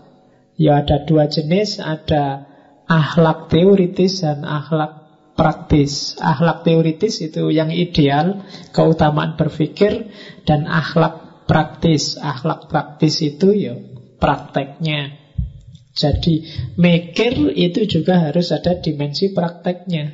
Nah itu keutamaan moral yang ketiga. Moral saja tanpa mikir orang bisa salah arah. Mikir tanpa moral jadinya hantu, ideal gak ada wujudnya. Maka keutamaan teoritis, keutamaan berpikir harus diimbangi dengan keutamaan moral. Kamu punya teori-teori banyak, cara berpikir yang bagus tapi nggak punya implikasi praktis ya pikiranmu paling banter jadi buku dan jadi koleksinya perpustakaan tapi kalau kamu bisa menunjukkan relevansi praktisnya itu pikiranmu akan lebih abadi Ya jalurnya dua untuk membentuk karakter, membentuk moralitas kalau menurut teorinya Farabi. Yang pertama lewat instruksi. Instruksi itu ya nasihat, perintah, himbauan, anjuran. Itu biasanya dari yang punya otoritas, kiai, ulama, dan lain sebagainya. Yang kedua lewat habituasi, pembiasaan. Habituasi ini penting ya. Kapan-kapan kita belajar itu. Dulu pernah belajar di Pierre Bourdieu. Kenapa kalau kamu yang rajin sholat, sekarang tidak sholat merasa tidak nyaman, itu habituasi. Tapi coba ulang bolak-balik tidak sholat. Lama-lama tidak sholat itu biasa. Tidak nyamannya pasti hilang. Ya, itu namanya habituasi, pembiasaan. Kamu sekali bohong, batinmu mesti tidak enak. Dua kali tidak enaknya tinggal separuh. Tiga kali tidak enaknya tinggal seperempat. Empat lima kali bohong dan aman. Kamu lama-lama merasa bohong itu biasa. Bahkan besok-besok mungkin kalau tidak bohong tidak enak. Ah masa aku jujur ya kok tidak enak. Nah, lo bisa lo kayak gitu. Kok deso banget aku kok jujur banget kok lugu banget harusnya ya roto. Nah, itu biasa sudah sudah kebalik. Kalau semula nggak jujur nggak enak, sekarang jujur nggak enak. Itu habituasi. Oke, kayak ngaji malam rebo ini loh. Kadang-kadang libur juga tidak enak Biasanya ngaji ya itu habituasi Tapi kalau kosong 2, 3, 4, 5 sampai 6 kali itu Kalau tidak kosong kamu malah heran Loh kok tidak kosong pak? Biasanya kosong Sementara kamu kagetnya kalau pas kosong Karena biasanya saya masuk Nah itu namanya habituasi Jadi pikiranmu tergantung kamu biasakan untuk apa Ya, moralitas sumbernya juga habituasi kalau kamu terbiasa melakukan perbuatan baik, perbuatan baik itu biasa, tidak luar biasa. Dan kebalikannya juga. Oke, keutamaan moral. Yang keempat, keutamaan kreatif. Jadi keutamaan kreatif praksis itu keutamaan dalam berkarya. Jadi bahagia itu tidak semata-mata moralnya bagus, pemikirannya bagus, teorinya benar. Tapi juga praksisnya kreatif dalam arti kalau bahasa hari ini mungkin kontributif ada sumbangan karyanya ini mungkin bisa kamu sambungkan dengan filsafatnya Karl tentang kerja. Manusia itu merasa bermakna, merasa eksis saat dia bekerja, memproduksi sesuatu. Jadi cuma ya karya itu akan utama. Utama itu berarti penting, bernilai kalau lahir dari orang-orang yang utama kalau manusianya tidak utama, karyanya tidak akan utama. Caranya untuk utama gimana? Ya, keutamaan teorinya ada, keutamaan proses berpikirnya ada, keutamaan moralitasnya ada. Jadi orangnya pinter, pengetahuannya banyak itu kan pinter, orangnya cerdas, proses berpikirnya jalan, dan orangnya bermoral maka karyanya pasti kontributif, pasti utama. Dan orang semacam ini dia sendiri bahagia dan bisa membahagiakan orang lain. Jadi mix antara empat hal inilah yang bikin orang bahagia. Praksis, moralitas, berpikir, dan teori. Terus, waktunya cepet ya. Nah, ini yang habituasi tadi. Berbuat baik termasuk menuju kebahagiaan. Ini saya singgung di sini. Katanya Farabi, kebajikan itu seperti menulis. Perilaku utama itu seni seperti seni menulis. Semakin orang berlatih mempraktekkan, maka tulisannya akan semakin baik. Moralitas juga begitu, kebajikan juga begitu. Semakin orang membiasakan diri menjalankan kebajikan, semakin dia menjadi bijak. Dan kalau sudah bijak, dia akan bahagia. Nah, itu teorinya. Jadi, jadilah orang baik, maka kalian akan bahagia. Sementara belum sempurna kebaikanmu, bahagiamu juga dalam proses menuju kesempurnaan. Jangan menyerah, latihlah terus. Kayak kamu nulis itu loh. Nulis pertama nggak bisa dipahami, nulis kedua agak dipahami, Nulis ketiga mulai enak bahasanya. Nulis keempat mulai kenyang Terus begitu. Tapi kalau kalian nggak latihan-latihan Merasa sudah ngerti, merasa sudah bisa dan selesai Ya kalian nggak akan jadi orang bijak. Meskipun punya wawasan tentang kebajikan. Harus dijalankan. Kayak kalian latihan nulis. Ya sebenarnya nggak cuma nulis Ngomong juga begitu. Pertama grogi lama-lama mesti setengah grogi. Terus seperempat groginya. Terus ndak grogi sama sekali. Bahkan terus nggak dikasih jatah ngomong pun kamu angkat tangan biar bisa ngomong. Nah itu karena sudah terlatih. Jadi hidup ini semacam itu yang tadi saya sebut habituasi. Awal memang rasanya nggak enak. Biasanya kamu nggak sodako, kalau sodakoh paling kamu cari yang paling kecil terus kamu cemplungkan. 500 mungkin atau 1000 atau 2000. Kalau ada orang ratusan ribu dicemplungkan kamu geleng-geleng kepala. Paling bawa anggap orang itu tidak pinter ya 100 ribu kok dicemplungin. Tapi coba kamu biasakan Ngasihlah tiap Jumat 100 ribu 100 ribu Kamu ngasih di bawah itu besok rasanya nggak enak Nggak ngasih juga nggak enak. 100 ribu, 100 ribu Terus minggu selanjutnya nggak ngasih Uang duitmu habis. Rasanya nggak enak mesti. Nggak enaknya karena duit entek. Jadi itu habituasi namanya. Jadi kebajikan itu seperti menulis. Weh. Terus. Nah kebahagiaan manusia itu berarti Rumusannya akhirnya ada dua jadi bahagia itu campuran, mix antara kemampuan dan kemauan. Mikir itu kan kemauan. Pengetahuan itu kemampuan. Berkarya itu kemauan plus kemampuan.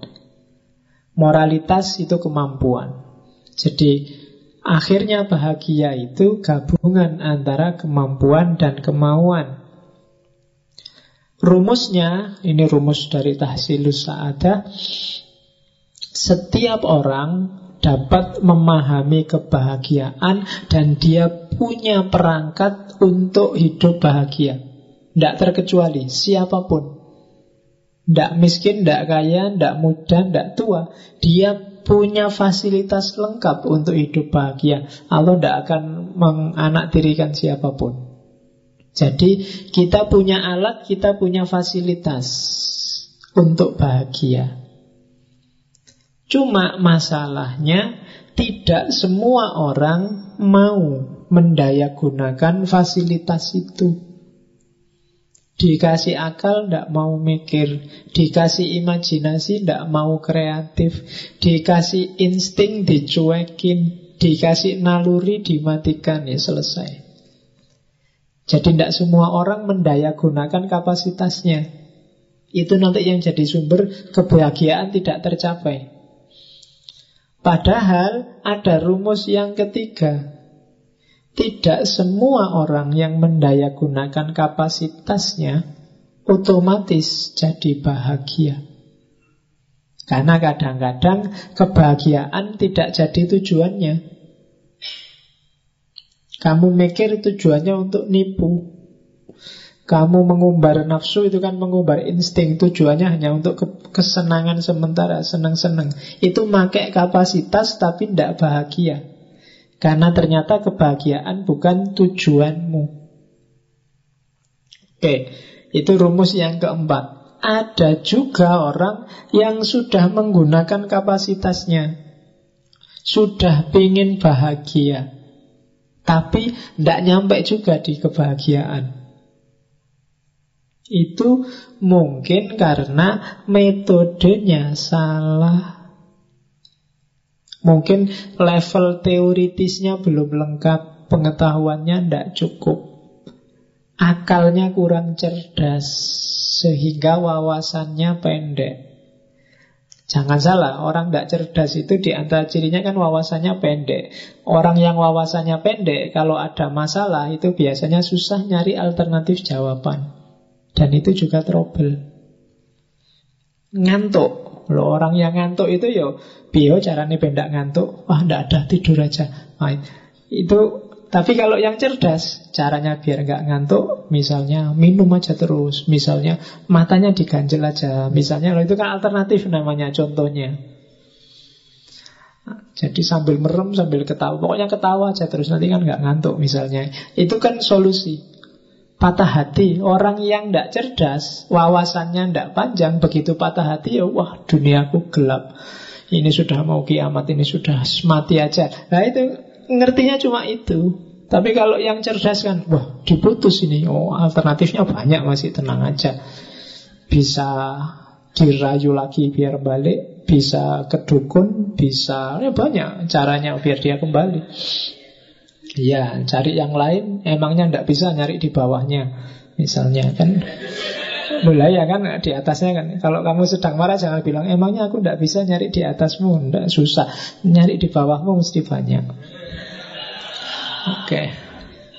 Jadi itu kan dari atas tadi kan.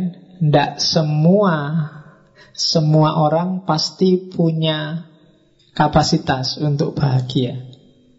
Cuma tidak semua orang menggunakan kapasitas itu yang kedua.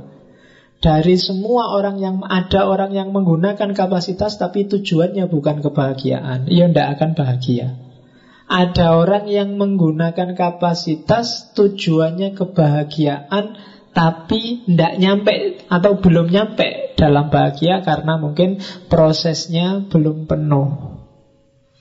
Dan orang yang terakhir ini harus sabar di dalam menempuh empat keutamaan tadi Keutamaan teoritis, keutamaan berpikir, keutamaan moralitas, dan keutamaan praksis Baru dia bisa bahagia Nah, kalau untuk dunia sosial tadi Kunci kebahagiaan ada di tangan tiga orang Katanya Farabi Filosof, imam, ulama Imam itu ulama dan raja karena tiga orang inilah nanti yang membimbing masyarakat menuju kebahagiaan. Kalau tiga orang ini sesat, masyarakat akan sesat. Kalau tiga orang ini jahil, masyarakat juga akan ikut jahil. Kalau tiga orang ini fasik, maka masyarakat akan fasik. Kunci kebahagiaan sosial ada di tiga orang ini. Filosof, imam, dan raja. Raja sekarang presiden, imam sekarang para kiai, para ulama, filosof sekarang belum jadi baru ngaji filsafat ini. Iya. Kalau raja, presiden gajinya besar, ulama punya pondok ya sanggune gede yang belumnya besar. Kalau filosof nggak ada. Nggak ada yang peduli di Indonesia ini. Filosof itu jabatan yang saya tidak tahu apa sekarang masih ada. Apa ada misalnya di Kompas dicari seorang filosof itu tidak ada. Kamu sampai teler nyari tidak akan ketemu. Dicari seorang filosof itu tidak ada. Oke, kalau zaman dulu di Jawa namanya begawan. Begawan itu tidak pantas lagi sudah ngurusi dunia. Ya memang harus ngurusi umat. Oke ya. Jadi penuntunnya kota, penuntunnya negara itu satu di antara tiga Kenapa Indonesia hari ini menurutmu kacau dan rusak? Itu pasti gara-gara tiga orang itu. Kalau bukan rajanya, pasti imamnya atau filosofnya. Kalau bukan presidennya, pasti para rohaniwannya atau paling tidak para intelektualnya. Kuncinya di situ. Kalau tiga-tiganya orang curang atau orientasi kelompok atau cari enaknya sendiri, ya nanti umatnya, masyarakatnya pasti rusak. Kalau enggak fasikoh ya jahilah atau jangan-jangan malah sesat dolalah. Oke, ya ini bisa dibaca sendiri. Ini sebenarnya semacam analisisnya bahwa dalam pikirannya Farabi tadi ada pengaruh filsafat Yunani, Plato dan Aristoteles. Karena Farabi sendiri kan disebut mu'alim asani, guru kedua. Karena dia mualim ke, pertamanya Aristoteles. Dan Farabi nanti yang menginspirasi banyak para pemikir barat. Kesamaannya dengan Plato dan Farabi ya kebahagiaan itu adalah puncaknya kebaikan dan puncak kebaikan dan tujuan hidup itu sumbernya adalah pengetahuan itu sama itu bisa ditambah itu Bahagia itu sumbernya adalah amal baik, amal baik itu sumbernya pengetahuan yang baik. Jadi kamu harus pinter, kalau sudah pinter kamu bisa melakukan perbuatan baik. Kalau sudah melakukan perbuatan baik, maka kamu akan bahagia. Rumusnya di situ sejak minggu lalu. Tanpa kamu pinter, kamu susah melakukan kebajikan. Kalau kamu tidak melakukan kebajikan, maka kamu tidak akan bahagia. Rumusnya di situ. Pengaruh Islam jelas. Ini yang kenapa Farabi agak beda sama Plato Aristoteles ya karena dia Muslim. Kalau di Farabi ada namanya kebahagiaan dunia dan kebahagiaan tinggi ya kita menyebutnya kebahagiaan akhirat dan nanti di tahsilu saada saadatul dunia itu levelnya lebih rendah daripada saadatul kuswa Saadatul kuswa itu yang kebahagiaan sejati Saadatul dunia itu yang kenikmatan tadi landat Boleh dinikmati Karena sifatnya insting Tapi dia levelnya rendah dan sifatnya terbatas. Rumusnya kalau dalam Islam, kenapa orang harus bahagia? Ini gabungan Islam sama Aristoteles, sifatnya teleologis. Jadi Allah menciptakan manusia sebagai karya terbaiknya dan Allah ingin manusia bahagia kalau dalam Islam loh ya dan kebahagiaan manusia kalau dalam Islam ketika orang bisa menaklukkan jiwa-jiwanya tadi. Menaklukkan berarti mengontrol dan menguasai. Empat keutamaan tadi itu kan sumbernya jiwa tadi. Dan jiwa ditaklukkan kalau di Islam namanya jihadun nafas. Ketika jiwa ditaklukkan, yang lahir perilaku utama, kebajikan. Ketika perilaku utama dilakukan, maka orang akan bahagia sebagai hasilnya. Jadi rumusnya itu. Jadi Allah menciptakan manusia, Allah ingin manusia bahagia. Untuk bisa bahagia orang harus melakukan jihadun nafas, menaklukkan jiwanya. Biar jadi nafas yang mutmainnah. Nah, ketika jiwa ditaklukkan, maka otomatis yang keluar dari manusia adalah perilaku yang utama. Ketika perilaku utama sudah keluar, maka baliknya ke dalam adalah kebahagiaan. Nah, itu rumus kalau dalam Islam. Terakhir, ini ilmu penting katanya Al-Farabi, maka setiap orang yang sudah paham punya tanggung jawab untuk mengajarkan. Nah, kalau kalian nggak ingin mengajarkan, pura-pura lah belum paham. Sekarang kalau sudah ngerti ya, ya punya tanggung jawab itu karena inilah misinya agama. Kalau bahasanya Farabi misinya penciptaan. Cara mengajarkan itu katanya Farabi jangan pakai versi jelimet kayak para filosof. Perhatikan audiennya. Kalau audiennya awam, ya pakai metafor-metafor, pakai contoh-contoh yang menggugah mereka. Kasih ibarat-ibarat, isyarat-isyarat Kayak Al-Quran itu loh. Al-Quran itu menghadapi masyarakat Arab yang jahiliyah abad ke-6 Itu kan mancingnya dengan sesuai yang dipahami orang Arab zaman itu. Dipameri bidadari. Karena orang Arab zaman itu kan Status sosial masyarakat, status sosial seorang pemimpin semakin tinggi kalau dia semakin banyak koleksi perempuannya maka dipameri tenang aja besok di surga bisa pesen bidadari sebanyak apa pun. Nah itu kan pengen dia masuk surga tergugah untuk beramal baik. Nabi kan dulu mancing orang awam kan gitu Masyarakat awam Arab zaman itu Barang siapa melakukan ini, dia akan dapat keuntungan ini. Barang siapa kan selalu begitu. Itu sebenarnya mancing masyarakat melakukan kebajikan. Dan hal yang sama dilakukan para wali dulu di Jawa. Untuk mancing biar orang Jawa tertarik dengan Islam, melakukan kebajikan sesuai ajaran Islam. Pakai metafor-metafor, isyarat-isyarat. Cuma yang kayak gini harusnya bukan level mahasiswa yang pakai dongeng-dongeng, pakai cerita-cerita yang menggugah jiwa, pakai motivator-motivator itu sudah nggak makom kalau mahasiswa. Mahasiswa kok nyari motivator itu menurut saya tragedi. Hah? Lo iya, mahasiswa itu justru dia yang harus ngasih motivasi orang lain, malah dia nyari motivasi. Iya. Kalian elit loh intelektual. Masa untuk motivasi aja butuh orang lain, bayar mahal lagi. Motivasi dirimu sendiri, wawasanmu sudah lengkap. Tinggal mau jalan apa enggak. Kan cuma itu aja. Kalian makomnya elit. Kalau orang elit itu sebenarnya nggak terlalu butuh pembimbing. Karena banyak buku, banyak ilmu di mana-mana ada. Ya kalau di Farabi dia secara spesifik zaman itu karena belum ada internet Al-Farabi menjelaskannya dari buku. Carilah buku yang pas. Bacalah buku-buku yang penting. Nah, Itu untuk orang-orang elit.